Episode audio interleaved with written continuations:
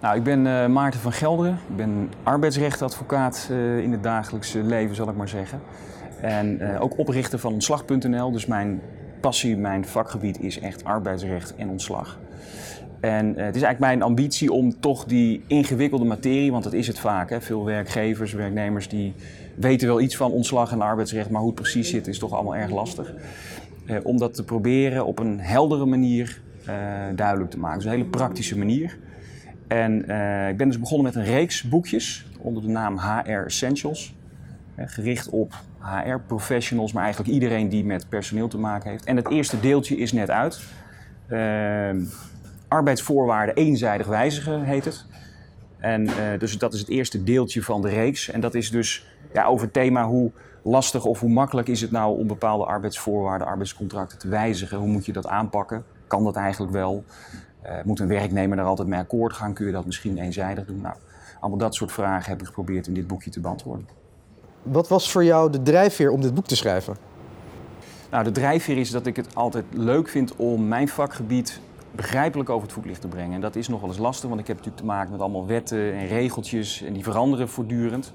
En ik merk dat uh, ja, veel van de mensen waar ik contact mee heb het lastig vinden om dat arbeidsrecht en het ontslagrecht goed te begrijpen. Dus het is eigenlijk ja, mijn, mijn, mijn ambitie om te kijken of ik in staat ben om die regels nou in normaal Nederlands, zal ik maar zeggen, uh, over het voetlicht te brengen. En ik merk ook dat er heel veel behoefte aan is, met name dus met, bij HR-professionals die met arbeidscontracten werken. Van ja, hoe zit dat nou precies? Dus eigenlijk is daar een beetje het schrijverschap uit voortgekomen. Ook omdat ik veel al online publiceer op ontslag.nl. En toen heb ik gedacht, nou dat moet ik in een boekje kunnen bundelen met een aantal handige tips nou, zo is het eigenlijk begonnen. Wanneer is het boek uitgekomen en hoe lang heb je eraan gewerkt? Nou, het eerste deeltje van deze reeks is een week of twee uh, geleden uitgekomen. Uh, ik heb er ongeveer een maand of drie uh, aan gewerkt. En dat is ja, een beetje op en aan, want ik doe het in principe naast mijn normale werk, zeg maar.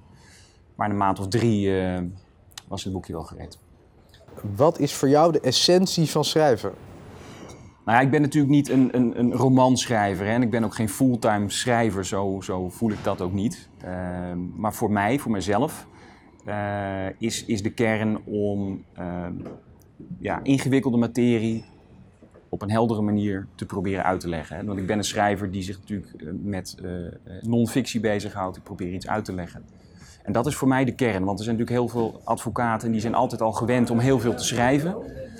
Maar de kunst is juist om het zo te schrijven dat het ook begrijpelijk is voor niet-advocaten, voor niet-juristen. En dat is voor mij de uitdaging en ik hoop dat met dit boekje bereikt te hebben. Wat kan het schrijverschap moeilijk maken? Nou, voor mij is het uh, soms lastig om het te combineren met mijn andere werkzaamheden. Want ik heb een, uh, ja, een advocatenkantoor waar ik werk, waar ook medewerkers zitten waar ik veel mee bezig ben. Ik heb natuurlijk zittingen, ik heb uh, ja, een aantal zaken lopen. En daartussendoor probeer je dan de tijd vrij te maken om, uh, om dat boekje te schrijven. En ik merk dat het voor mij heel belangrijk is dat er een bepaalde regelmaat in zit. En dus als ik een hele drukke periode heb en ik heb bijvoorbeeld twee weken geen tijd om aan het boekje te werken, dan merk ik dat als ik na twee weken er toch weer verder mee ga, dat ik, ja, het is lastig om er weer echt goed in te komen. Dus voor mij is de uitdaging om te proberen met een bepaalde regelmaat me terug te trekken en aan het boekje te werken, zeg maar een eigen boek uitgeven. Hoe heb je dat eigenlijk beleefd?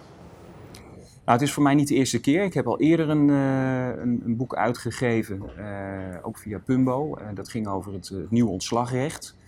En dat is me eigenlijk heel goed bevallen. Ik heb in het verleden ook wel ervaringen gehad met meer, laat ik zeggen, klassieke uitgeverijen.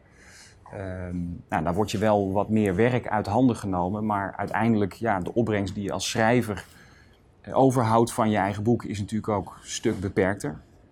En ik ben ondernemer. Ik vind het leuk om te kijken of ik zo'n uitdaging zelf aan kan gaan. Met Pumba ging dat prima. Dus je, kunt, uh, ja, je hebt veel meer vrijheid om hè, je eigen boek zo in te richten zoals je wil. Hè, je eigen oplagen te bepalen. Uh, en het schakelt snel. Dus ik, voor mij is het een ideale manier om een boek uit te geven.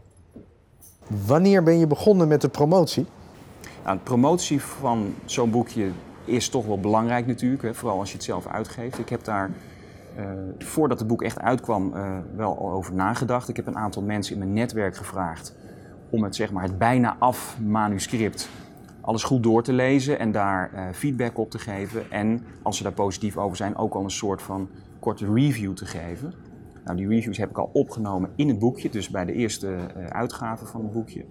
Ehm, en dat heb ik gelijk meegenomen in de publicatie, bijvoorbeeld op onze website, op ontslag.nl. we hebben nog een paar andere websites waar ik het op geplaatst heb. en we hebben daar zelf ook wat YouTube-filmpjes van gemaakt. Dus op die manier probeer je toch wel wat reuring en bekendheid aan het boek te geven. Had je ook echt een PR-strategie? Een PR-strategie vind ik een groot woord. Ehm, maar wel, ik vind het wel belangrijk om er van tevoren goed over na te denken. Hè. Dus nogmaals, uh, ik heb wel nagedacht over welke kanalen ga ik inzetten, hoe ga ik social media inzetten. Welke mensen in mijn netwerk kan ik vragen om al een review over het boek te geven, dat soort zaken. Dus in die zin, ja, er is wel over nagedacht, zeker. Welke promotiemiddelen heb je ingezet en wat zijn je ervaringen daarmee?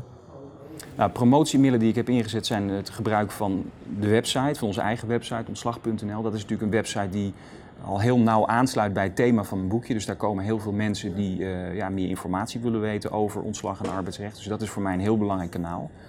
Uh, LinkedIn is voor mij ook wel een belangrijk kanaal. Veel van mijn relaties uh, die zitten ook op LinkedIn. Dat is een netwerk waar ik veel contacten onderhoud. Dus dat zijn voor mij, LinkedIn is belangrijk, website is belangrijk, YouTube. We doen ook veel met korte filmpjes over ontslag en arbeidsrecht, waarin we uitleggen hoe het een en ander werkt.